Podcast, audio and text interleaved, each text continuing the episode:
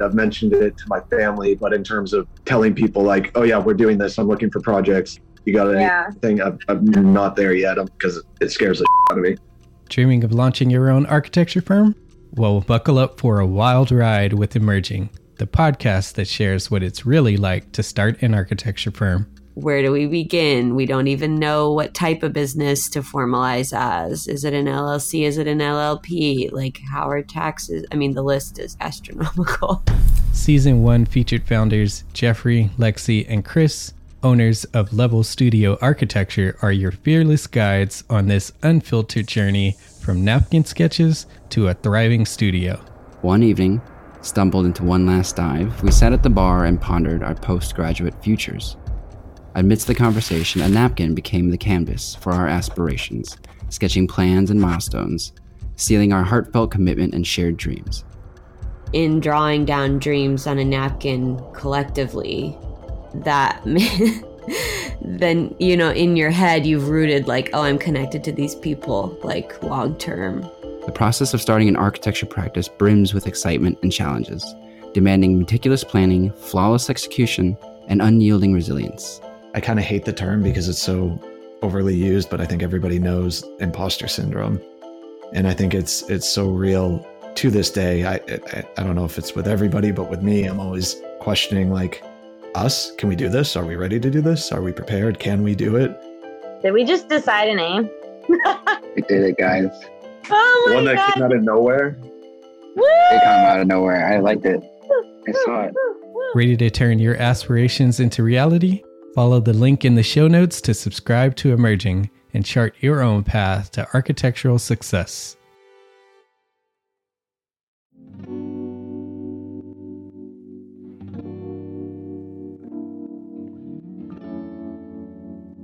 Although black architects attain the same education, perform on the same project teams, and complete similar project types, historically their credentials are questioned and their work often goes unnoticed. We're here to change that. I'm Karen Burton. And I'm Sandra Little. And this is Hidden in Plain Sight, and that's spelled S I T E. The podcast where the world can get to know the very significant contributions contemporary and trailblazing architects have made to the profession, the community, and major cities across the U.S.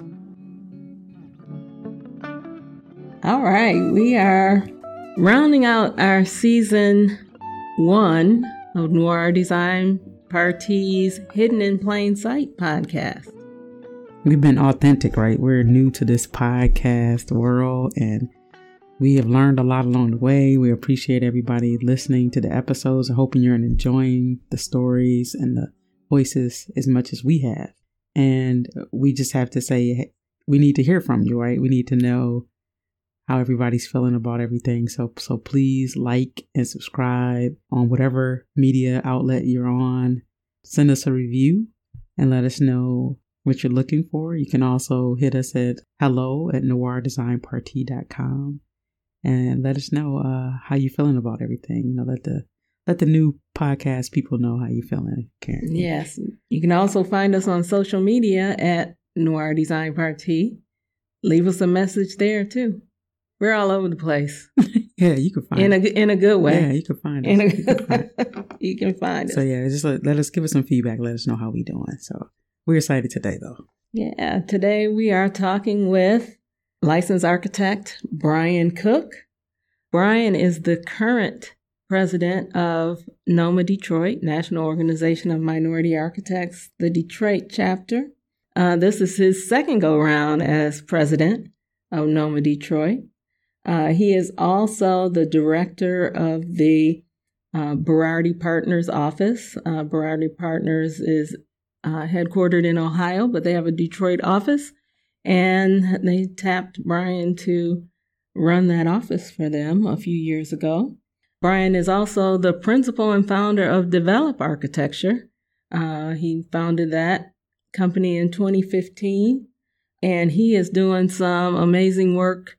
Not only is he working with small businesses in the city of Detroit on their storefronts and retail, restaurants, small business projects, he is working on uh, the first 3D printed house in the city of Detroit, which is innovative, Yes, yes. fantastic, amazing. Uh, he is the architect for that project, and he's going to tell you a bit about that. Uh, there's so many things that we've talked about with with Bryan in this episode because he's doing so many things to highlight architects and architecture in the city of Detroit. So um, you'll hear more about his work uh, with the youth Yes. uh, and getting them interested in architecture. So uh, we're just happy to be talking with Bryan because he uh, he is so excited about architecture Oh, and the and the way that uh, he can present it to not only his clients but people in the community. And he knows it's not just for him and to grow his practice. He is doing it to help uh, move young people to encourage them to find innovative ways to work in the architecture profession. Yeah, Bryan is uh uh like I said, full of energy. He is um Yeah. I have to I have to give it to him though. So being for being a advocate in the profession of architecture and working in the architecture profession, you it wears you out trying to serve the profession as well. Yeah. And he has been a two time um NOMA Detroit president. Um so that is a tough role to fill. It's like because there are only so many of us licensed, right? He served a role and went on to say, okay, I want to be conference co-chair for a con- national conference to come to Detroit, along with Karen as a co-chair. And then he came back and said, oh, we need somebody to serve this other year. I'm gonna come back again and serve as president. So he's he's definitely. He's kind of following in the footsteps of somebody else I know. I so I did two years in a row, but I didn't leave and come back. So that was that was the difference. But he has definitely uh that's definitely been working hard to help keep our our chapter alive and and moving and you can see that in the work that is uh going on with uh NOMA detroit and um his love for project pipeline Mhm. has really helped us keep that flourishing here in, in michigan So Bryan is the the one who actually started Project Pipeline in the state of Michigan. yeah yeah You know, he started on the west side of the state and then brought it. Uh, when he came to Detroit, he really encouraged us and pushed Yes, us to do it in detroit to to do it here in Detroit. Yeah, So, and it's it's all connected, right? It's like he Yes. he came here when he was in Grand Rapids, came back to Detroit, went to the conference here, and came back, went to Grand Rapids, implemented there, and then came back to Right. Detroit. Said, "Hey, we got to do it here too." right, So, right. so just just a hard worker. We really appreciate him, and I'm sure everybody's going to enjoy this conversation today. So now Bryan Cook.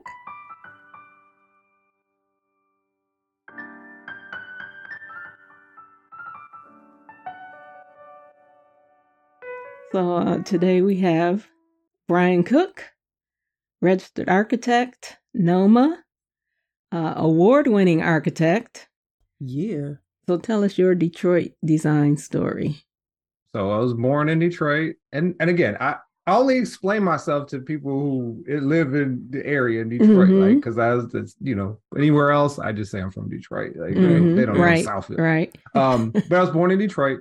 Actually, grew up on the east side and uh, went to Trix Elementary. Went to Boys and Girls Club over there on Schoenherr and Eight Mile. Okay. Trix is no longer there. Well, they I think the school is no longer operative. And then I found out it's like, oh, the Boys and Girls Club's not there anymore. But I found out it moved.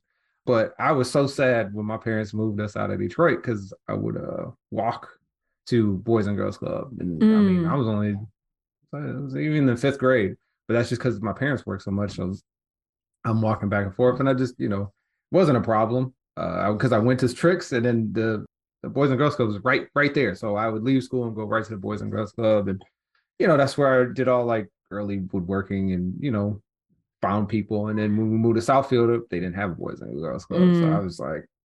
I don't know what we're doing. so, but fifth grade on, I you know lived and grew up in Southfield, and uh, went to Southfield High. Then made the transition to school and found out about architecture in high school. So I I took a drafting class in high school, and it was like, oh wow, I can combine my drawing skills and math and make things that are on a huge scale. Yeah, I'm doing this. I'm I'm an architect. I'm gonna be an architect. Period. It, it was really that simple. I didn't I did not waver after that. After I kind of like had that in my mind, I mean, I think I flirted around with electrical engineering for a, Mm. a, just a second, but that was because I was doing robotics at, at the same time my senior, my junior and senior year. So I was on the robotics team, and um, yeah, we almost won nationals one year. That's interesting. Okay. Right. I'm impressed that he said he understood scale and doing things on large scale. I wasn't there yet. I I I, I knew it was about buildings, but I wasn't like, oh yeah, I'm doing stuff on larger scale. That's that's kind of impressive. Yeah, Yeah, but this robotics thing though is uh foretelling. yeah. I was, I, you know, it was just, it was just one of those things. Like I just, it was something different, and just some of my other friends were doing it, so I was just like, hey, let's do this. You know, I played college. Yeah, I'm not college, geez, high school football, but you know, bad knees early on. I was like, oh, this, there's no career in this. I was just like, I just dropped it. Like it was just wasn't even a discussion. So yeah, just went robotics, and then, but you know, once I found out of architecture, I was like, that's what I'm doing. So first, I'm first generation four year degree. My Okay. dad had went to associates, a couple other, you know, family members had associates, but like first, first one to have go to a four year school, especially in something in a professional degree uh, like this. So I didn't know what the heck I was doing. I I chose Lawrence Tech because they gave me a laptop, and uh, and I could start. I felt like I could start learning sooner. Whereas Mhm. some of the other schools, it seemed like I had to take prerequisites and all that stuff. I was like, I don't even know really what I'm doing. I can't. Yeah, I don't want to wait yeah. two years to figure that out. Yeah, that's smart. Yeah, Yeah. that's, Yeah. That, that was the guy that would led me to Lawrence too. Just the same jump right thing. into architecture. Yeah, I, so but I didn't know anybody. I didn't. I didn't know anyone in the field. I didn't even know anybody in in construction. Like I, I had no concept of really what I was actually getting myself into. I really didn't. I really didn't know, like. It wasn't even like looking around at buildings and like, oh, I want to do that. No, it was strictly like I could see myself doing this thing. Like Sandra said, it's it was about a scale thing because I was like, I don't want to be doing designing these small parts that go into this other thing. And that was it. Like I, I truly did not understand what I was getting myself into. So what did you what did you get out of your drafting classes and everything when you had in high school? It was actually just use the pencil, use my creativity, you you know, get in that technical side, really just actually. And then the funny thing is my, my teacher was like, you need better uh you need better lettering. and like you're you're and you're like you're not spinning the pencil up. It, like my line weights weren't even great enough. Like I wasn't even the best. I was like, I don't care. I'm doing this. Like it, I'll figure it out. Like wa- like he he got me on it. And it, even though he like he was like, yeah, you gotta work on your your uh, lettering and stuff like that. And yeah, when I got to school, nope, we, we got the CAD. So I was, oh, I don't have to worry about that anymore so yeah it was just it was that simple just just being able to you know apply that you know able to focus my creativity right be able to express it but like kind of contained in a big way i I think that's where my head was at i never i never actually thought about it really as much as i talk about it but never really thought about the process but like it definitely wasn't like i looked at a building or anything like that it was like mm, i just made a decision Make a decision, make it happen. Mhm. So you like two years into classes, and then what, were- what were you thinking? Like, okay, I could I can keep doing this. So I did everything about college wrong except graduate and get pretty good grades. wow. You know, I went to I was a commuter. I was I went to a commuter school. Mhm. I, I literally like I went to Lawrence Tech and I lived five six miles away. So for me, it was just like, oh, I got to graduate. Whatever it is in front of me, that's what I have to do. Like I, I didn't have any expectations going in other than I'm gonna learn about architecture or how to be an architect. Like Hmm. found out that you had to go to accredited school. And that was about it. It's like, oh, if I get I finish this, I'll have some knowledge to move forward, you know, with this career. Um, so I'm in school just at school. It was opening my mind. I, I will say that to and that's why I took a certain professor because he was very challenging in in you know the thought processes that I had and may not have been on the same page about everything, but you know, I, I took him a couple times because I know he was going to challenge me and just like totally different way of thinking. And but beyond that, I was just moving forward.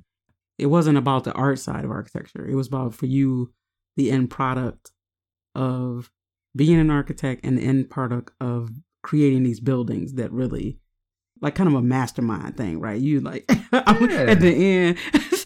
Yeah, now that you say it, I think it. Yeah, I think it was more about that. It wasn't. I mean, it, it about doing something cool, right? but it was more something on a grander scale or something on uh, longevity, right? Something I could do for a very long time. So did we? We've been asking people this because I know I didn't hear about it. But did they talk to you about the economy in architecture when you were in school? How it can be cyclical with you know. It was more like the what I got in the economy sense was that you weren't gonna get paid. Hmm. That was about it. Okay. that's what that's about all I got was was that. Um, but then you know when they say that, I was like, I only half believed them, Yeah. honestly. I also didn't care. Like, I, Right. I was like, so My- focused, like I actually didn't Right. care. Like I didn't care. My thought was, hey, if I'm good, I can make a lot of money. It doesn't matter. that was my also thinking. I was like, eh, we'll see. Only half believe it, and I was like, well, I'll get out. I'll get out there and I'll see. But again, I didn't know anything about other professions. Like, I didn't know how much I should be getting. I like these weren't things I was like thinking about until like after I done school. So you never thought you never thought about any other careers before you started. You never said like, "Hey, I could be a lawyer or an architect. I could be a doctor or none of that." It's just like architect. just are just focused on architecture. Nope, it just architect. And then uh I mean the only time I had like even a question of faith, so to speak, it was I want to say it was after I, I got my bachelor's and I had not had an internship at, all.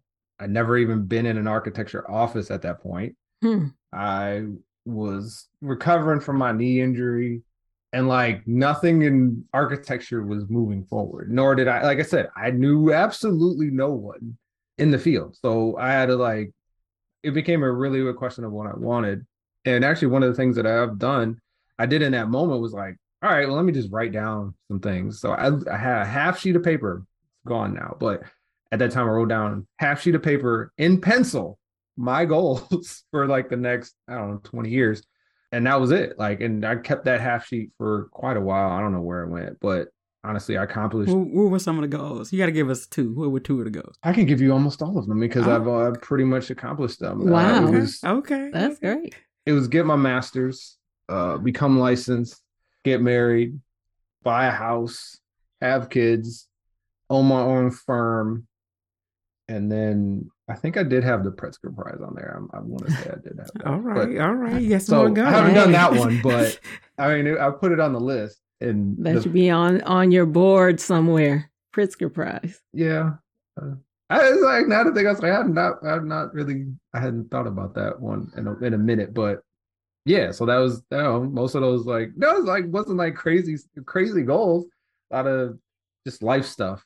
And the funny thing is, I bought the house before I actually got married, which that one surprised myself. So, um, like, you never know what happens, but uh, yeah. So, I, you know, I ended up finding a job. I ended up finally getting my first job. So, what was your first job? is actually with ABE Associates, Andre Brooks and Okay, Associates, okay. civil engineering company. And what was amazing about it, it was an all black office. Literally everyone was black in the office and had the diaspora, right? Like, yeah, Andre from South Carolina.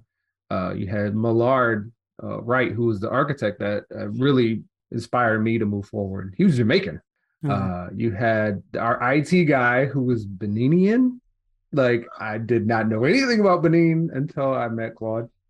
Then you have Somalian. Then you have a bunch of folks from around town, but like just seriously characters in the show. Like honestly, it was in in the in the best way possible. Like when I left there, I was sad because I was leaving the people, right? Not necessarily the work, but it was the people because Yeah. it was it was good and they were all they were all really great people. But I also knew that I grew out of that space. But that's where I cut my teeth. How long was that after school? Like, because that's totally different from you going to a predominantly white college and then going to work for an all black firm. Was it right after school? No, it was nine months. Uh, it took me nine months to find my first job. Mm. After after your bachelor's or your master's? Bachelor's, after my bachelor's. Okay. This was 07, 08, 09. So in the downturn. So I had a full-time job and it really wasn't going anywhere because we were doing actually the water department we were converting their drawings from hand drawings to they were digitizing them. We were Mhm. digitizing their drawings. There's a lot of drawings. Yeah. Um, yeah. So during that time, I was like, all right, Lawrence, uh, I could go to Lawrence and still work full time. Um, so I did. And actually, that was I was going crazy at that time because I was still working my bread job while I was working my architect job because I had gotten the job and I, you know, kind of facetiously said like I could start tomorrow, and they were like, okay, and I was like, oh, that was okay. so I I didn't quit my other job. I just worked like the weekends because I was working only like 20 hours a week or something like that. You beforehand. said a bread job? Yeah, Aunt Millie's. Yeah. Okay. Okay. Wow. Yep, Okay. Yep. I was slinging bread. Hey, so I thought you meant like you know like this is my making Side bread kind of bread. right right right. So No, I hustle get making bread. bread. Like, It is like literally loaves bread. Okay. bread. So wait a minute. You were working uh two jobs, full and part time, and going to school full time? I think I worked a full I worked a whole year working seven days a week. Wow. Just because I had spent like nine months not working Not working. much at all. Mhm. so yeah, I spent about a year just working every day just because like I had nothing better to do, honestly. And then I went back back to school, graduated with my master's, and it's time to move on. So I moved, uh, went to uh, Grand Rapids and uh, started working at Progressive AE, which I then finally realized why you go to college, and it's like, oh, the network, because like everybody, almost everybody at, at Progressive was a Lawrence Tech grad. I was like, Mm. oh wow, that makes sense. Yeah. So you know, again, like I, I got through my master's, still not even understanding that piece of it, right? Like, It's it's it's kind of weird to Like we talk about diversity, right, in firms, but it's also too diversity in what schools you go to to look for people, Right. right? Because you Right. always go back to the school like that you, you know, went to. Like, yeah, I'm they're a Lawrence Tech grad, they should be good, right? It's like Work that alumni network. Yeah. So you were in uh Grand Rapids at Progressive AE. How long did you stay there? four years, Okay. and I was at ABE for four years. Oh, okay. Okay. So what kind of projects did you work on with Progressive? So I was so again, not knowing a lot about this industry, I was so excited. I you, I kid you not, I was so excited because they were like, "You're gonna work on Toys R Us." I was like, "What?" Like, heck yeah! I'm I'm like, I was so excited. Like, I did not understand at all what that actually meant, but I was so excited. And it just so happened that I, I didn't get to work on too many because actually it was it was the beginning of the decline and then I understood what prototyping was. I was like, oh, okay. Still excited because I, I got to go to this. Well, I, I ended up only going to like one of the stores because, like, again, they had a bunch of people, and then I got transitioned on another project, which I don't know if my my NDA still holds there. like, it it got ridiculous. Like, they had a whole uh, section of the office like closed off because they couldn't talk about this super secret project, and I was like okay and then i ended up on it and it was just like a bunch of office renovations I, like but what was happening the reason why there was secrecy is because they were revamping completely revamping their business so whatever city they were going to they were going to fire people and like Mm. restructure the whole company right It's bigger than architecture. Huh? yeah That- i was on that project for two and a half years and i learned a lot it was office renovations across the country. So like high we're doing high end office renovations for a newspaper that was becoming more of a digital newspaper. I was doing the production right? So we had this decent sized team and then as we moved along people got tired of this got tired of that. And like toward the end i was literally the only production person with three Mm. project managers above me like Wow. giving me all the work to do. Yeah i think i had knocked out like it was like 96 that's that scale between 3000 and a couple 10,000 square foot spaces like two story. In fact NOLA I think it's in NOLA news. It's been I've seen it in TV shows and stuff. I did all the drawings for that. Like okay. I was like oh wow that's me yeah like so- wow. okay. so yeah it was that was a crazy project. And what i tell i'll tell young people when i'm when i'm talking to them about specifically that experience is like i was stuck on that project. Like they weren't moving me off of that. Like i was at that point i was too efficient I was in with the team, I already knew. So I was like, all right, so how can I learn more without having to do something else? Right. So I took an earbud out and just started listening to what the project Mm. managers were talking about because Mhm. mostly they were just dealing with landlords and becoming the leasees. So they were in negotiation, you know, all that time. So I'm hearing the same things over and over, and not realizing until later. It's like, oh, okay, so this is what that means. So now I know what a tenant agreement is, and I know what we should be looking out for, and this, that. So like, ninety percent of my knowledge, I, I, you know, offer my clients on both sides, on the landlord side and on the tenant side, is like, I got just listening to the project managers while I'm sitting there clicking away on on CAD. we were talking old school stuff, right? So old school architecture offices, like no headphones, because they wanted you to be submersed in what was happening in the office. They wanted you to hear the day to day things because you can mm-hmm. learn from other people's conversations. And then you do, you have people who just come in and plug in. But yeah, back in the day, like, no, you get those out your ears. Like, man, like, really? Okay, fine. Yeah, but yeah, so that I, but I realized how important it was for me to to learn. The other reason for it was, you know, making sure that you can hear people coming. Like, right. That's true too. That's- yes. That, that's why I can't be. I, I I don't. I'm not the one that's all out in public, like walking with earbuds on. I'd With be like, earbuds nah, I'd be in, like- no. Mm-mm. I could never do that. or the music or whatever is very low. I, I do the one earbud thing when I'm walking and I'm listening to a book, audio book or something. I'm like, I still can Mhm. hear. So four and a half years at Progressive? AE. yep. And you were the production aficionado of everything. Yes. So yeah of that project yeah and i definitely you know wanted to you know move move on and grow uh, but actually wh- what i also noticed very early on going there i didn't see myself being able to grow at that company i mean when i got there there was 73 people Hmm. when i left there was 130 Hmm.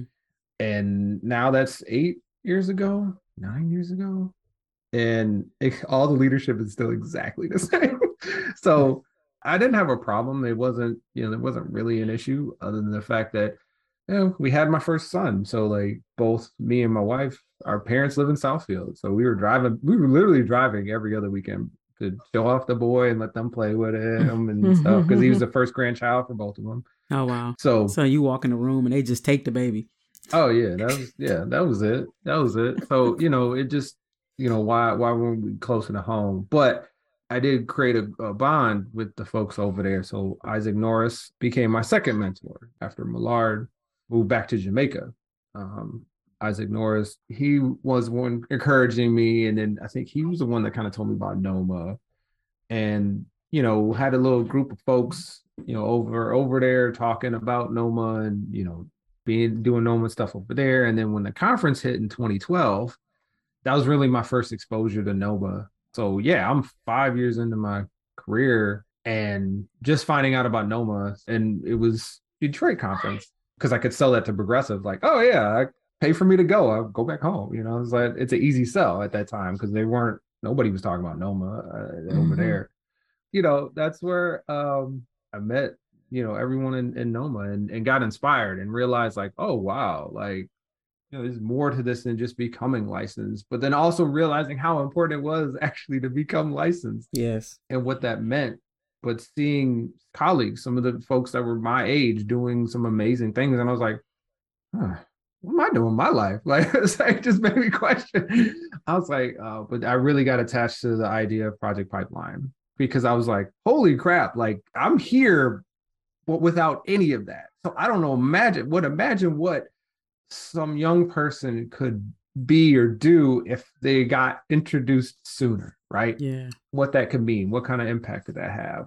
So I just kept talking about it. I kept talking. Like when we got back from conference and I met with uh, Isaac and some of the other folks, you know, we were meeting up like a little group, but I just kept talking about camp, Project Pipeline. We got to do a camp. We should do a camp. I wonder how we, you know, how we do this, how we do that. And then it was actually Linda Hayes.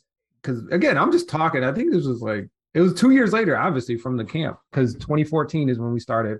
So Linda Hayes, who was amazing, by the way, Yes. first black female architect. is- Did you know that? That she was the first when you met her? Uh huh. She tried to I like knew. downplay it, but then like Isaac Isaac told on her, and she was like, "Oh." Like She so- does. yeah. yeah. And I was like, that's amazing. And she was Right. like,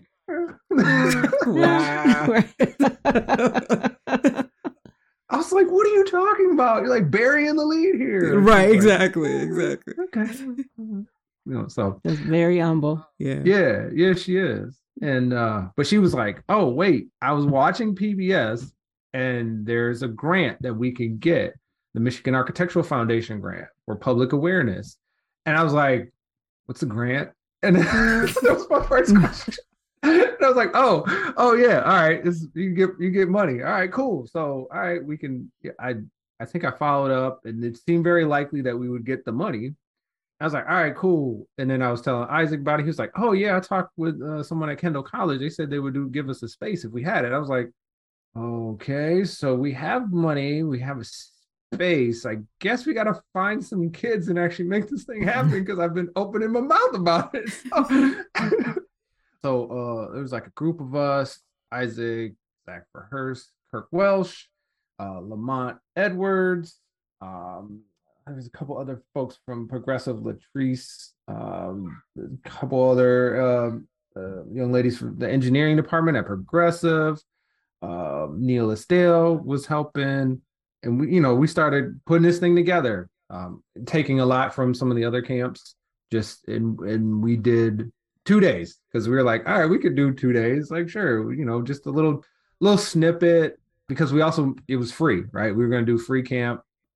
Um, so there was about nine of us that were there for mentoring. Uh, obviously, Linda was there too, and we had about ten students signed up, or twelve students, and we were like, yes, we're excited, we're planning, we got everything like ready to go. Day of, about an hour or two into it, there's four students. We were all like, uh, but then we just kind of like refocused and we're like, all right, well, we're gonna make this experience for these four students amazing. Yeah. and we did. And you know we had a great camp. The students did a great job. And from that camp right just four students uh, one young lady she was kind of interested in interior design maybe? Mhm. and she came to the camp and now she's in atlanta working for a construction firm with her architectural engineering degree from north carolina a&t wow, nice. i mean just just just her story like made it worth it like Yeah. Right. Yep. we're eight years into it now. We've done 11 camps in the state of Michigan. And I'm like, I'm never dropping that. Like, I may not be on the board on or whatever, but you know, that's that's always gonna be the thing. Like, even if I gotta come out of my own pot, no, we doing this camp. I don't care what y'all like. hey, you know, call it whatever, but you know, we we making this happen just because you know I've already seen the impact. We're gonna bring Bryan back. Tell him we're not doing the camp. Yeah. no, you don't see that, Bryan. I was thinking, you don't think you want to see that, Bryan. I was mad, like, what y'all doing? Oh, no, no. But um, so that's been that's been really amazing. Just and then the fact that we've gotten to a place where like Sarah, you know, has been really taking the reins for it and just running with it and start seeing some real growth. Um, and the fact that we can we're doing week long camp for free Mm-hmm. for these students. I, I'm like, I mean, it's a flex on those other all those other camps that charge. Like, what y'all doing? Like, I, that's how I feel about it. So, how many students have been in the camp in the recent years? I know we've had we've had COVID, and so you kind of expanded the territory during COVID, but more recently, or this year, I'd say we average between 25 and 30 students a camp. that's great. So, you know, it's not a huge number, it's very manageable. And, you know, we did do it during a pandemic twice. We actually did two years of Mhm. virtual. And that was that was pretty successful, right? And it brought in some other folks who weren't at at both sides, on students that weren't even in the state, that weren't even on Right. this side of the country. And then also uh, some professionals who hadn't been involved, right? This gave them the opportunity to be involved because they got to sit at home and just be on the camera, right? So that was a different experience. And then, but then bringing it back was really nice this year to be back in person and, you know, get the Mhm. kids sketching and interacting and, yeah, dealing with kids again. Like, I was like, all right. And they have a little bit of more competition when they're in person too. Like, yeah. Yeah. Yeah, yeah, yeah, yeah. They do. They really do. And it's so interesting that you put them up to the challenge and they they step up. We're always amazing what they can do, and I'm and I'm always surprised and I'm always really proud.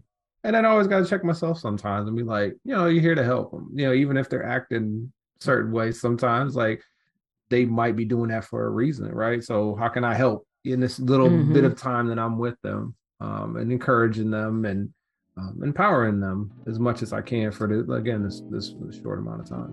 Yeah. Yeah. So, for today's Detroit City of Design Spotlight, we are focusing on youth architecture education here in the city of Detroit. Even though Bryan Cook went to high school in Southfield, Michigan, many of our guests attended Cass Technical High School. Cass has a very strong presence in the city of Detroit. It is one of the premier high schools in the city. Uh, and as many of the alumni will tell you, it, it is the only high school worth going to in Detroit. Yes. But they have a strong architecture and engineering program. You will hear many of our guests this season and in future episodes talk about their experiences at Cass Tech, their instructors who motivated them and encouraged them to go out and get jobs at architecture firms while they were in high school. And uh, they learned quite a bit about the architecture profession, uh, about drafting and design while they were in high school. And that really carried them through when they started attending college.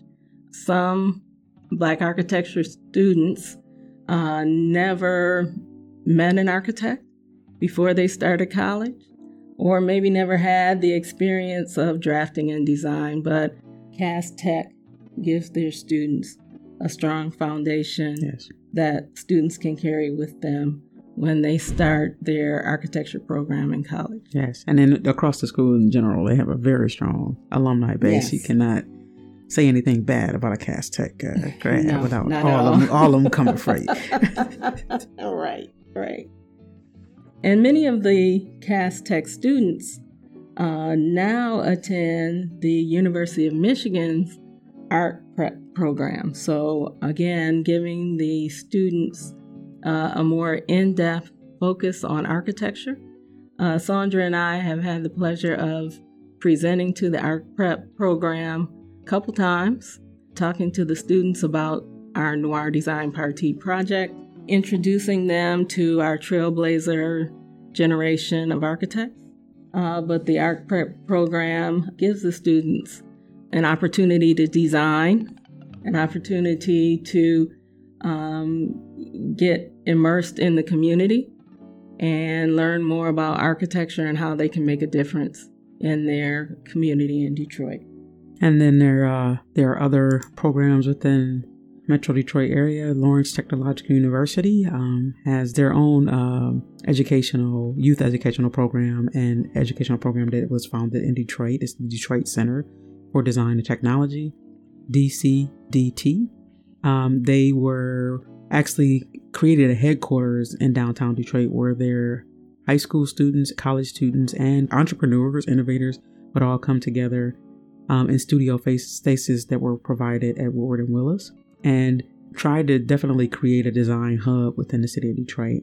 Uh, now the center is working directly with a lot of Detroit public schools. So they have done uh, work with Denby program, which is a high school on the east side of Detroit that they um, actually ran a studio out of that uh, school for a year and got those students engaged in redesigning their own park that is adjacent to the school. And then now, post pandemic, the center has moved from downtown and is looking to locate in Randolph Folk Technical School. So, Randolph is a Detroit public school as well that has a heavy base in construction and it used to have a heavy base in architectural design and CAD program for high school students. And Lawrence Tech is bringing that architectural and CAD program back to Randolph. So, it's just great to hear about um, the universities and their work to educate the youth in the city. Yeah, so another university that's doing work in Detroit is the University of Detroit Mercy and their Detroit Collaborative Design Center, they have a six week high school summer internship program where they bring in Grow Detroit young talent students, um, students who are actually hired by the city of Detroit and work with different organizations. And those students get a six week uh, immersion into architecture and community design. The DC director, uh, Sierra O'Leary, who we've had the pleasure again with Noir Design Party to work with uh, on a presentation, um, she says that DCDC thought it was important for more students and Detroiters to get exposure to all of the different design fields uh, and especially architecture. So, in this program with DCDC in the summer, the students got lesson modules that range from community design and engagement through uh, business development and portfolio creation. And I know business development was one of the things that was lacking even when I was in college. They weren't really teaching us how to go out and get the business. So that is very important for students who are um, going into architecture to learn how to find the work because you got to keep your firm going, uh, whether you own it or whether you're working in it. Hey there, architecture enthusiast. Nikita Reed here, inviting you on an incredible journey through time and space with my podcast, Tangible Remnants. Historic preservation and sustainability? Let's go ahead right now and debunk the myth that they are opposites. In fact, they are two sides of the same coin, shaping our collective future. In a work environment, it has been challenging because I've had to probably do more than double just to make sure that I quote unquote fit in. But the environments that have allowed me to do me on the front end, I've been extremely successful. You look at all these PhDs, they've built that on the backs of our elders. Absolutely. What they consider themselves to be experts at is what they've worked with us to achieve. I know we have to we have to prioritize people before products and before place. Join me as we unravel the stories of historic buildings shaped by the people of a specific era and often influenced by race and gender. These tangible remnants are windows into our past and guideposts for the future. Follow the link in the show notes to subscribe now to Tangible Remnants. Let's explore the interconnectedness of architecture, preservation, sustainability, race, and gender.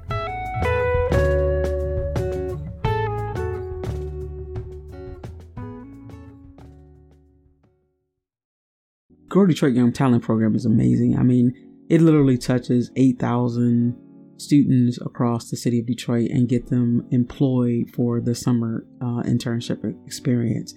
And I think it is a great tool for architects to use um, to help build the pipeline to get more diversity within the profession.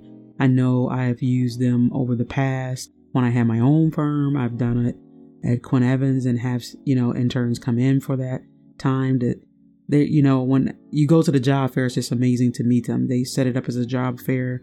You're able to find those students. Actually, those students find you, the ones that are right. interested in right. that are interested in art and architecture. Come over to the table, and that is the first time you can make a great impression and get someone into this field. So, we've had um, I've had an 11th grader in um, our office uh, was trying to decide between architecture and interior design, and she came in for that time worked on a neighborhood planning study.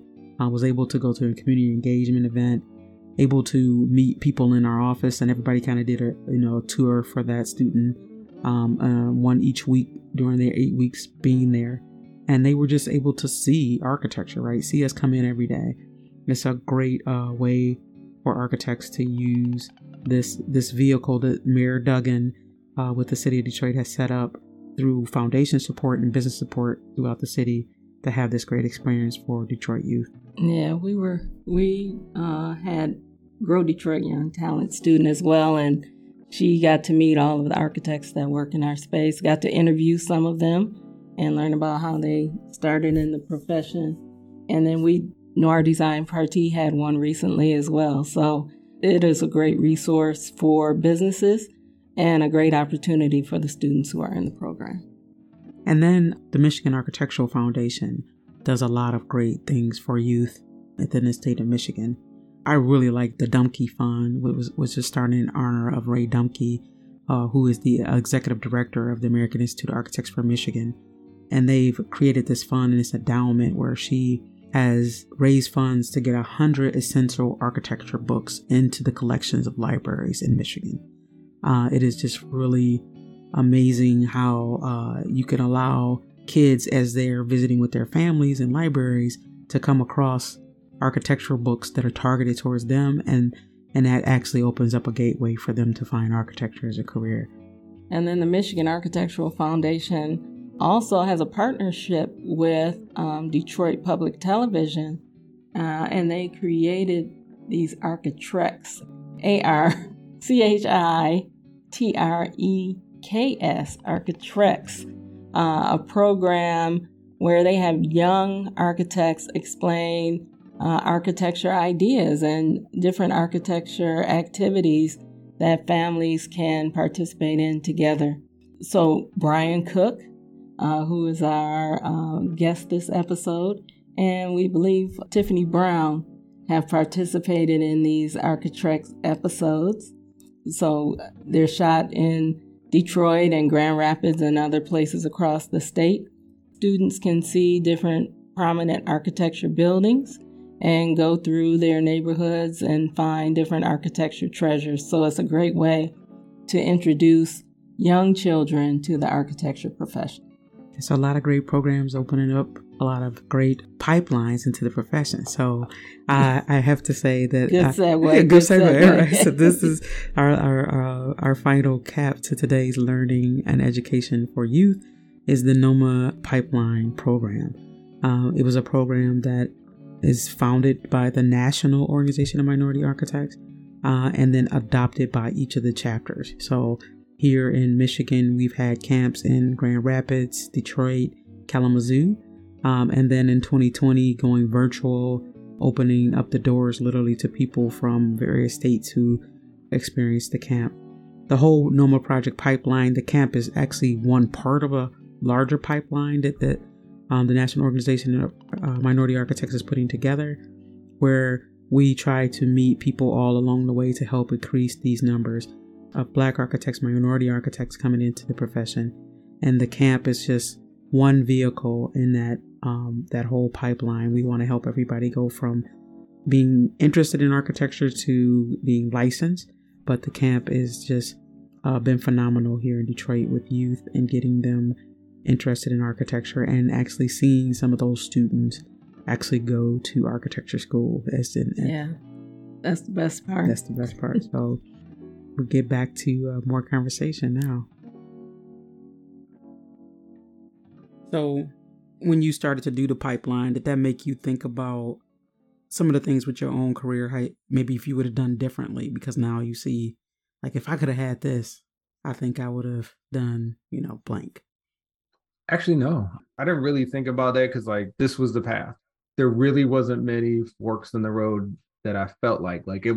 I, this is where I'm going. Like that was just the my whole career. I feel like it's just been taking the next step because I had no idea where I was really going. Other than I'm gonna become an architect, and then okay, well now that I'm architect, what does that mean? Like I had to figure. And actually, it's funny because like that's where we are in my career is like I still not licensed. So we started a Project Pipeline. We're doing it for a couple years. I'm still not licensed, and then we're we're deciding to move back because of really because of my son, and it was like there really wasn't anything holding us over in Grand Rapids other than me doing the camp there. The rest of the family was over here, and I could get another job, and I did. And I worked at Ford, and I will put it on blast. That was literally the worst job I've I've ever had period just flat out what was what was bad about it it would it was um the the culture was not anything okay. to you know write home about the work was just mind numbing and then so this wasn't this wasn't ford automotive design you were in the real estate yeah it was yeah i was in the dealership design department so all okay. we, yeah okay. all we really were doing was it was like prototyping it was Yeah, because they do, they do a prototype design for each of the dealerships, right? They usually. Yeah, I've seen mm. I've seen those done. there was no architecture to it. How about that? Like it was just it, the, the whole vibe was just weird. Like I mean, I the, all crazy amount of benefits. And like we had the schedule that the union had, so like you know all that Mhm. stuff cool. But like my my every day was just so like mind numbing. I was I it, like there was nothing to learn. Right, that like this was the thing. So This seems like a perfect time to uh, take an exam. Then That it, eh, hey, that had that last one. It was. it, it very much was, and it was funny because I remember opening up that last exam. I'm holding Brian. He's like a little baby, and I passed, and I just like it hit me. Like I was like, I'm licensed and I'm doing this. Like this isn't. There's nothing here. So it was actually great that I, we had moved back at the time because then I actually became president of NOMA. So like my mental space was still being filled up by stuff that wasn't work. Right. Mm. So I'm you know pouring into NOMA a little bit. We're doing Project Pipeline in Detroit now.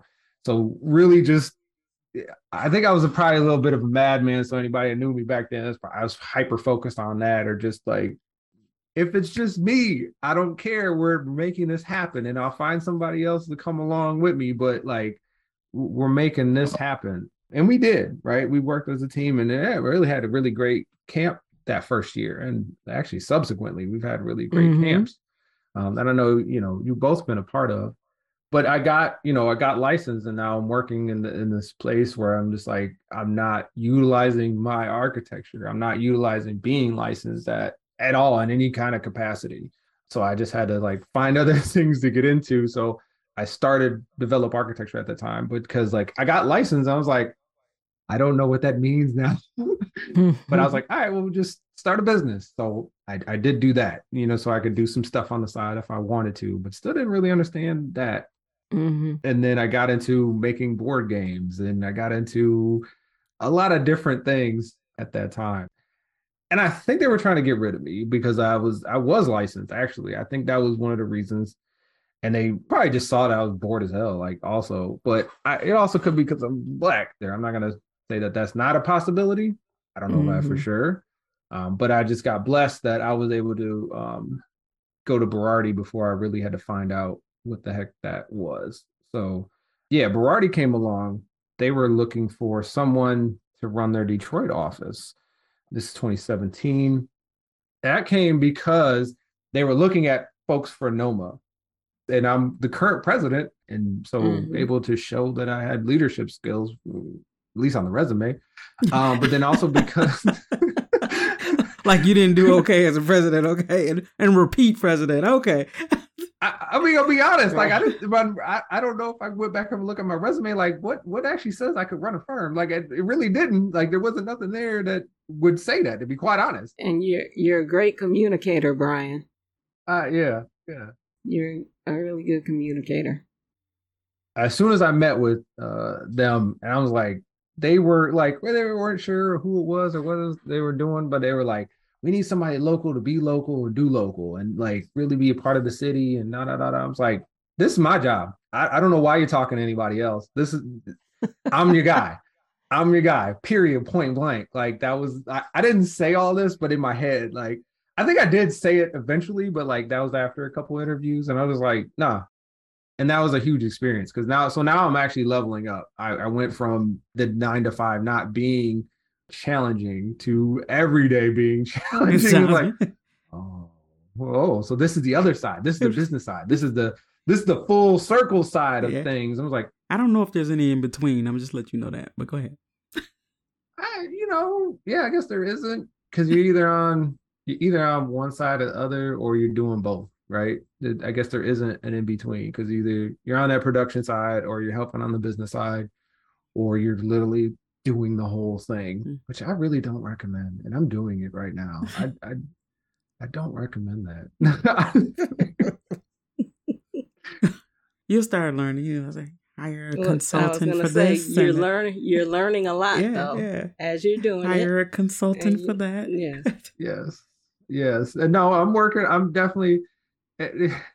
My dad will say that uh, you know, like and I and I learned a lot from my dad. And that's where I get a lot of you know I definitely would get a lot of my work ethic. I actually get it from both parents, but you know specifically my dad, and he was always a do-it-yourselfer, like everything. Mm-hmm. Like my favorite story is that they live in Southfield, right? And there's a ravine, so uh, Rouge River, you know, pretty much in their backyard, and there's a nice drop off about ten feet from the house. So there's these forty foot trees right behind the house, and he called somebody out to get them cut down, and they were like, "Yeah, it's just going to be ten thousand. It's going to be fifteen thousand. He was wow, like, "That is a lot." Because they couldn't get to the trees easily, and that's why the cost was so high. So he was like, "All right, I'm not, I'm not doing that, but we'll figure this out, right?" A couple weeks later, I go over there because I'm living in Pontiac. Think about that at this time, and I'm like, "What is this?" He buy all this rope, like like really thick rope. I'm like, "What are you doing?" He's like, "I'm gonna cut down the trees." What are you talking about? He had, he had bought books, watched YouTube on how to not only climb trees, but how to cut them down while up there. Oh my goodness. So he proceeds to do this. He proceeds to climb the tree, oh, trims man. the trees, 40 foot trees. This is like 30, 40 foot trees. He's up there cutting them down. And okay, that was crazy enough, Dad. Great, great job. You, trimmed all the trees. Good. He's like, Oh no, I'm not done. Like, what do you mean you're not done? He's like, I'm logging these these trees. Oh. So he learned how to log oh. with YouTube videos. I, like a, um, he got a couple books. I, I, you know, I don't like my dad. That's always been my dad's skills. Like if he needs to know how to do something, he'll just he'll wow. read up on it and then just do it. Like period. So he learns how to log the trees, right? So cuts them in six foot sections by himself. He's up there at the 30 foot. He's cut it, he's got it cut. It's tied to another tree and it swings down I just remember my mom's face. The, I think this is the first or second time he had done it. The trees literally like waving back and forth about five, six feet. He's just up there like, yeah. And mom's like, oh my God. Because, you know, and oh I just think God. it's funny. I, I mean, I'm also amazed. Like, I don't know how you do this. So he ends up doing this for three or four more trees. He built a kiln. He modified his chainsaw to create lumber out of the logs. He had wood for 10 years after he did that. And he built all kinds of stuff oh in the house. Goodness. Oh my goodness. You showed me some of his woodwork. Yeah. So, yeah. so he he's taught himself that also. Oh yeah, know, he has craftsmanship a, and all that. So he is a master woodworker. Just a little bit of words of wisdom. You don't want to mine everything for architecture with your own firm. Right. No. I'm just gonna put that tidbit in there. Don't don't be uh, cutting down the trees and figuratively speaking. Yeah, figuratively. Yeah, figuratively. Speaking. I know you're supposed to. You know what? It, what is it? The, the Franklin Covey book. You're supposed to climb to the top and see what the forest look like, but you ain't got to. You cut the whole tree down and manage yourself. They, they don't say that in the book. Just saying. Oh no, no, they don't. Oh, it's it, that's one of my favorite dad stories. Like it just, oh, I, just that just tells me everything about him. I can see how that can that can mold you. Is he gonna write a book about this now too? I've been oh my god, don't don't start with that because I've been trying to get him. I've been trying to get him just to set up a camera and, and YouTube himself making all the stuff. He literally made this custom uh, trailer for his pontoon boat because we go we used to go fishing a lot the boat got stolen. It was a little 20 foot boat, you know, that he had already done a bunch of mods to. Like we had leather seats and like all kinds of, you know, nice little mods to it. Somebody stole the boat. So he ends up getting a pontoon, which is like the, just an individual boat that has a, has the inflatables on the side. But it it was really difficult to transport and then transfer off the thing, and you know, it, so he has. I mean, he's built this cu- whole custom situation to this thing, like so it, now he now he has a winch on his car so that it, it pulls the the pontoon up and releases it down. He's customized the trailer so that it's easier to unload and upload and you know makes it easier. He's like i've tracked it. I was like at first it was like 40 minutes and now with the winch and some of the other mods done i'm i'm 20 minutes out, out the car like 20 minutes out the car i'm on the water. I was like yep sounds about right dad. Wow. Okay Well, stick to itiveness is in the family. Right, yeah. right, exactly. So I do want to talk a little bit more about Berardi, but before we get too close to the end, I want to get into this 3D house printing and how you you are the designer of the first 3D printed house in Michigan. It will be the first. Um, so how did you get into that? Uh, what made you want to take on this project that there really was no blueprint for, blueprinted figurative and literally. And uh, what's the project doing right now? Yeah. So actually it goes back a little bit. My my thesis actually was around digital fabrication. So this is 2011. Yeah. Actually it was Cobo Hall. So it was it was really funny. I had done my research project around that, expanding it, making it competitive with other convention centers. And then after my thesis, after I got done, they had announced about it was like literally three months after that, they had announced these additions and modifications to Cobo Hall. And I'd say about 75% of the stuff that I had thought about how to improve Cobo, they were doing that. I had no idea at the time who was doing the architect or anything uh, about the project, which is funny. I probably should have known that since I was doing the research on the project. Did you know that uh, you didn't know that SDG was and that nope. Sims Varner had been the architect for the nope. addition and all that? Okay. Uh, yeah, it probably would have tied me to the project even more so than I was.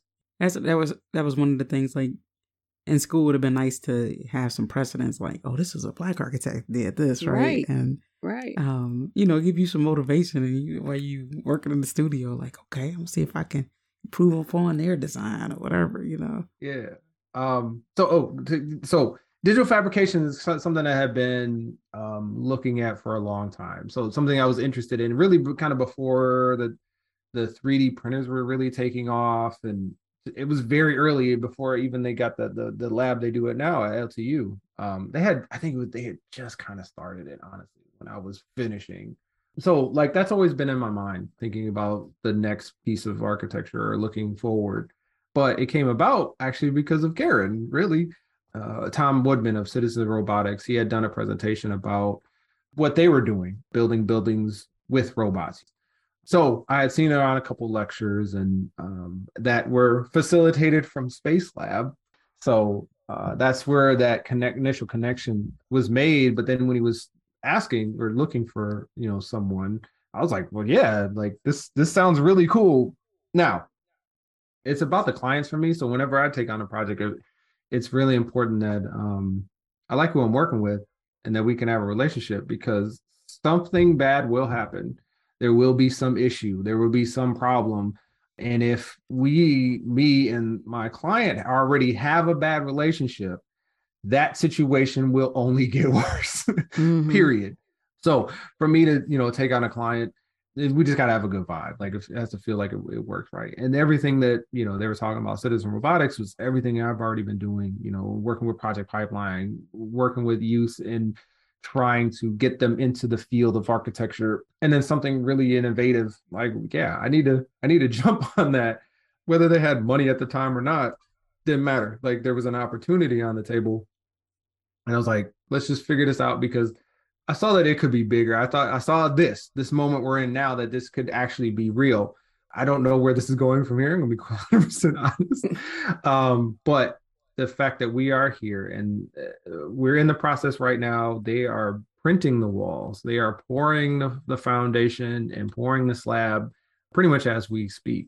So it's actually happening. And it wasn't until they got the printer that I was like, oh, wow, we actually might actually do this. So, um, but then it became a lot like every other project where you got to have site control, you got to own the land, and you know all those fun things but to just learn about this technology was has been really interesting and the approach that we had really initially was to make it not look 3d printed it was going to compete with stick built right so it needs to look like the house next door now cost gets in the way of some things but uh yeah. that was the initial concept which i was on board with because if if this is going to be a competitive way to build, then it needs to output the same things. If you're 3D printing a part for something that's already existing, it needs to work the same way, right? Now, can we improve upon it? Does it can we make the the the look better? Yeah, but first we have to do the first one. we have to see how this thing works. We have Yeah. to find the efficiencies. We have to uh, make it work better from at least the initial part. So it's a lot of learning. We're still learning. We're still there's, there's still a lot to be learned because of how we're doing it, which um, I have not seen anyone do it this way yet. Um, where we are printing offsite and delivering pieces on site. So we're like a prefab kind of situation. And we did that because mm, it's Michigan. So we're, we weren't even going to bother trying to goof around with the weather. Let's just print it where we know we can control Mhm. the weather Yeah. and, and then deliver it on site.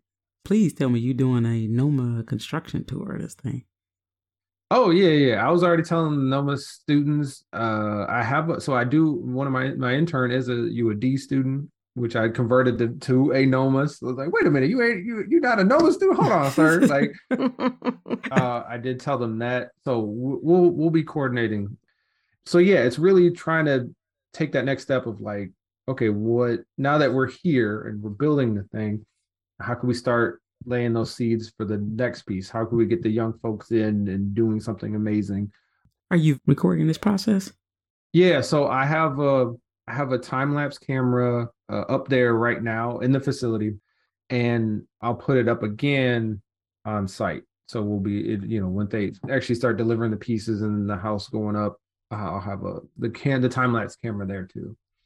when you started this, I didn't realize that you had taken robotics. You were in robotics in high school, Mm, or mhm. that you your thesis was about digital fabrication. Like every time we talk to somebody, yeah, we learn Right. something. We learn something. new. Right. That just you know. I, I the funny thing is, I, I didn't make the connection between the robotics. You didn't? after after you brought up, the, especially after you brought up the That's what- thesis too. That's why I was like, you took robotics. That's, that's exactly what he's doing right now. Right. yeah, Wow. I, I you know, it, it's just something. It's all in me. there Like, churning, and he's just like spitting it out. Like, where did that come from? I'm just It's doing like- the work. That's Right. all. I'm just doing the work. It's working, you know. I think it's great though, you know, when you were starting the 3D printing of the house, you weren't looking at it as something for your resume or something to necessarily build, develop architecture, but you were looking at, at it as an opportunity for people coming into architecture and young people getting into construction and the built environment professions to see this as an opportunity to learn technology and new ways to build things.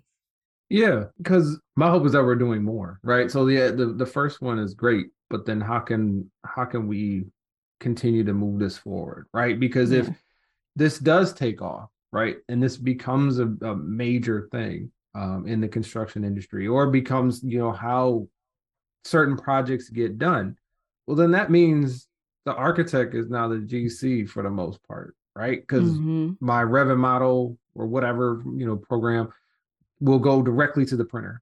And yeah, maybe some modification, but like the idea is like, no, it's one to one, right? It becomes that master builder kind of situation because I've done everything digitally. Like I've put all the information in there already. Like it's all ready to go. needs to be formalized for that printer, right? But then if I'm working, if that's that's all we're doing, or that's a you know huge segment of what we're doing, we're already set up to do that. So like the thing we're outputting is the thing it needs. So I mean that would be amazing to be you- be on that end and that you're literally seeing the thing come right out. Like you're, you're designing Mm. it and it it, it just it's, Yeah. it's happening. But I mean that's still hmm. you know ways away. But because you know all the all the same things. Well, you still have to have a site. You still have to have a foundation. You still have to, like Right. it's like it's Right. not unless you know maybe we solve those problems too. I don't know, but the efficiency of it right now, it's still like a process to it, the normal process to it. But that's where you know maybe some innovation does happen. No, it's exciting. I mean, I I saw the article that came out on you. I was like, okay, I'm watching. And I'm just so busy doing the NOMA conference, I didn't get a chance to go out to the facility. But I'm definitely looking forward to what you're going to do here future, you know, with the a tour, and I'll be out there. Yeah. Oh yeah, we're gonna be showing that thing off for sure. Like, um, because it is a MSHDA project, so it is getting state funding. Oh, nice. It's affordable home. I'm pretty sure that'll be a big to do when we open the door. So, have you determined what your purpose is? Fully, no, but like I really feel like I'm here to lay that foundation. How how that foundation gets built, I mean, that's for me to figure out. But it's laying that foundation. That's why I want to build, develop architecture. It's not. It wasn't about just seeing my name up in lights because you know, hey, you gotta gotta feel good about that. But I got so much joy out of hearing that the project pipeline students have gone on into architecture. Mhm. Kurt Welsh getting licensed was so huge for me hmm. because I was there. Just like I met him like this is eight years ago now, right? Hmm. And just Wow. kept encouraging him, just like, yeah, man, you can do this, you can do this, you can do this, and just see his journey and actually, you know, complete it, you know, and or just that part of it, right?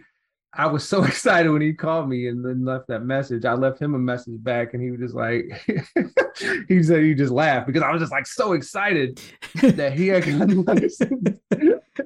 I mean, it just it just felt so good. Like it's you know just to help. I just know that I've helped someone get there. And what's interesting is like at conference, I did take one of the NCARB courses, and he was talking about licensure is a confirmation of competency Mm. of being able to do Mhm. everything as an architect. Really, when you say you're licensed, it's not it's not you could or could. It's just like you have the capacity, you have the competency to do whatever it is that you're designing because there is no restrictions on a licensed architect. So, but it was just about a competency, right? It's, it's a confirmation of competency. And I was like, yeah, that's what it that's what it feels like. So that's what I want to make sure that I'm outreaching, you know, to other folks. It's like you, it's just confirming. You, you know how to do all this. That's why you're being encouraged to take the test because you have the capacity and the competency to do that work. I like the baseball hat you have. That you say, you know, you're I'm a licensed architect. Yes. So that that was my whole thing. It's like I wanted to be able to say I'm an architect. Don't don't don't. I don't want to say I'm a designer. I'm like, like no no no no. So yeah, no, that was just that was just one of those things. It's like, and it just it, it's literally it was a black hat that licensed architect, and it had the state of Michigan outline, and that's I, I wore it quite a bit. There was a long time I wore that like every day out there. Um, just wanted people to know. Right. get up, put it on in the morning, look in the mirror, be like, I'm going to work. Yeah, yeah. Um, you want to talk a little bit about the work that you've done with Motor City Match and helping small businesses across the city? Yeah, that's actually been a really great program, even that there's some negative pub about it. But I, I've seen it do a lot of great things. And yeah, not worked out in some other cases. But the reality is, is it's hard to do this work. Um, and they were literally the programs asking folks to create a business from nothing and have a physical location. Mhm. I, don't, I don't. It's a lot to ask anyone. So the funny thing is, is I actually, I actually got awarded uh, business planning for develop architecture. So I was just like, well, I'll bring my business to this. And I'm sitting there doing the business planning meetings, and I'm like, so you're asking these folks, even if they have already a business, but they're running out of their house or doing this, you're asking them to then have a physical location, like the the leap that that actually is. And then there was really Yeah. no process of like the architecture piece. Like this was all talking about just the business side of it and running the business. And i was like you have a whole nother piece to this that is not really being laid out. It wasn't really the fault of the program. It's just like there there's a big ask right? So i realized very quickly that i needed to help folks through this process. One of my favorite projects is Diamond Design Beauty School over in Harbor Town. Uh, Marlene Brooks, no quit in her. She's amazing. So it took a bit to get going. I had drawings ready to go. This was a it was a beauty school, so like you know hair, nails, uh, and then massage therapy. So like she was teaching all that. I had the space ready to go. We're ready to submit permits. And she calls me and she's like, um, they gave my space away. And I was like, Wow. excuse me? Oh my goodness. She was like, yeah, they gave my they they said uh my time was up on my hold period and they gave my space away. Oh my goodness. Okay, so what they're doing? They gave me this other space. I need you to come and see it. Wow. Okay. Went and seen this other space, and it's like this little narrow little space. I was like, well, you're not getting all the thing and everything in here. And she was like, Yeah, no, I know. There's this another space in the back. So I go in the back. It is this garbage space. Like seriously, they had never built out the space at all. Like it was all raw. Like the windows were like a hundred years old. And I'm just like, they gave you the space for free, right? She was like, no. you're you're getting the same price, right? And she was like, yeah. So like it was bigger, and it was going to cost more money to improve, right? Mm. Because you know Yeah. HVAC equipment would be big, larger. You know, more paint, more drywall, more everything, right? So I was like, all right, well, uh, she, are you moving forward with your space? She's like, yeah, I got to. Like, this is this is it. This is what we're doing. I was like, all right, cool. And she was like, well, I don't have any extra funds right now. You know, like the whole Motor City match had been used up for that. I was like, Yeah. all right, well, I'm not gonna leave you dry, and I'm also not gonna fight about you on like a couple thousand dollars. Honestly, like it was like, I got you. We're gonna figure this out, right? So we completely redesigned the thing. I thought I could like cobble it together. Mm-mm, nope. I had a box, and now I had a T. it would not fit. And it's like it's geometry. I was like, nah, that's yeah, that's fitting. just geometry. um, but what actually came out of it was an even better space because like now when you go there, you'll enter in the in the small space that has like the retail space up front, but then like she has FAFSA, right? So this is her trying to get her FAFSA to actually be a school where she can get FAFSA Mm, loans. Um, so we made it kind of like you kind of uh, wander a bit into the space, and then when you get to the back, it opens up and it's this really fantastic space that just has nothing but like the beauty chairs and the um the wash stations, and it just really opens up and it's just it's just really amazing. But so that that made me and the whole team proud. And I know and Marlene loves the space, and you know she's done amazing because like she's been able to get it certified the fastest of any any any school because it's supposed to take like Wow. three years. She got done in two, Hmm. but that's just because how how on it she was, right?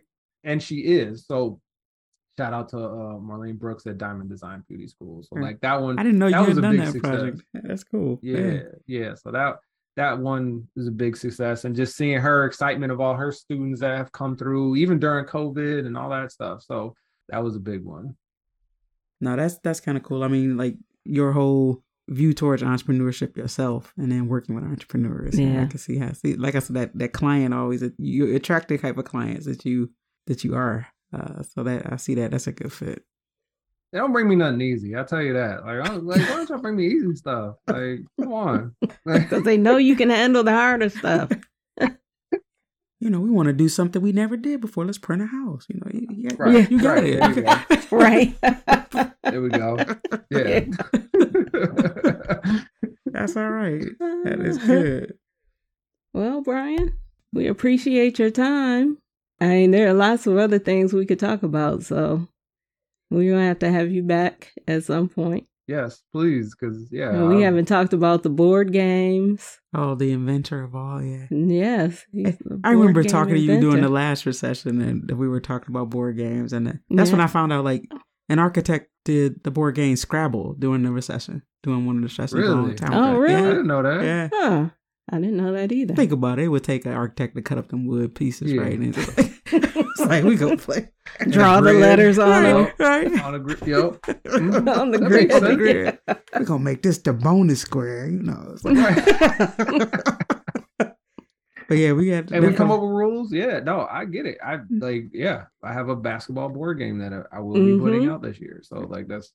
Oh, you're gonna put it out this year? Oh, I'm gonna put out. Yeah, I have to. I've gotten. I've gotten art upgrades. I've gotten uh, graphic upgrades.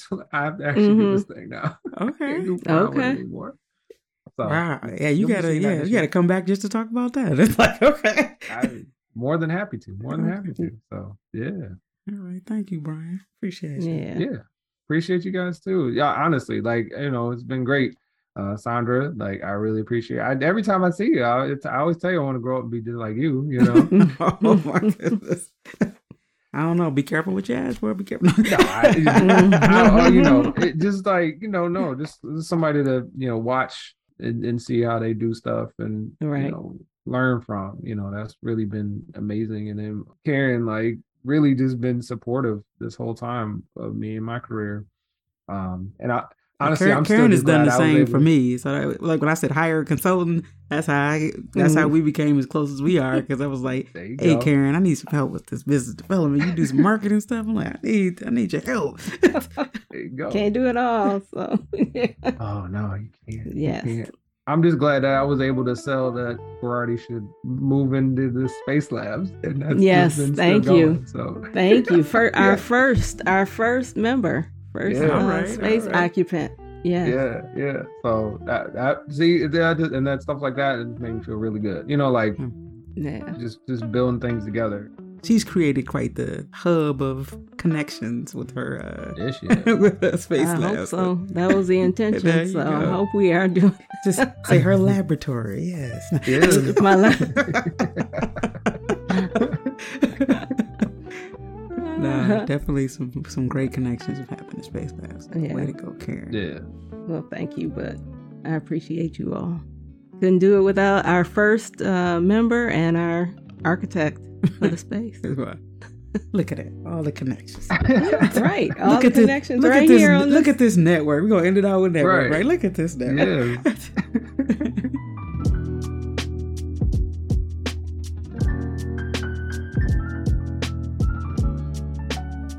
Thank you for listening. If you enjoyed this episode of Hidden in Plain Sight, and that's spelled S I T E, we really would appreciate your rating and review on Apple Podcasts.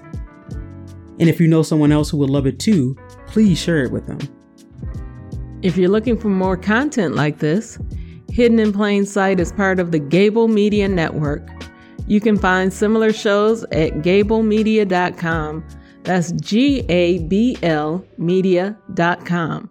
And before you go, if you haven't already, don't forget to subscribe so you don't miss out on the contributions of our upcoming contemporary and trailblazing architects.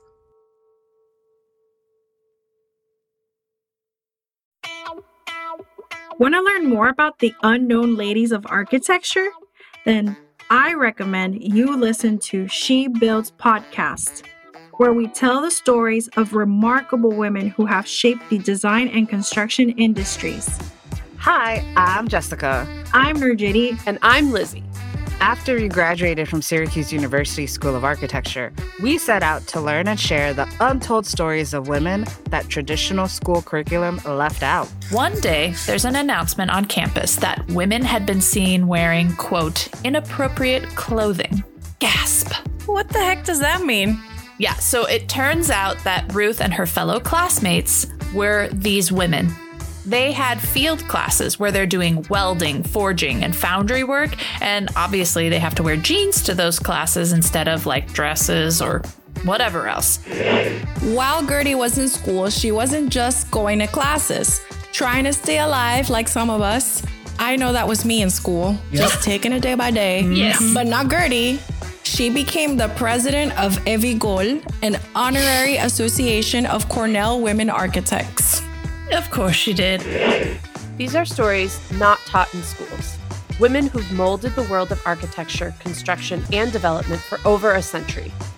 From Jane Jacobs to Ray Eames, She Builds podcast explores the legacies of trailblazers. Subscribe now on your favorite podcast platform. Let's fill the gaps in history together. All you have to do is follow the link in the show notes and subscribe and be part of a movement to expand industry narratives.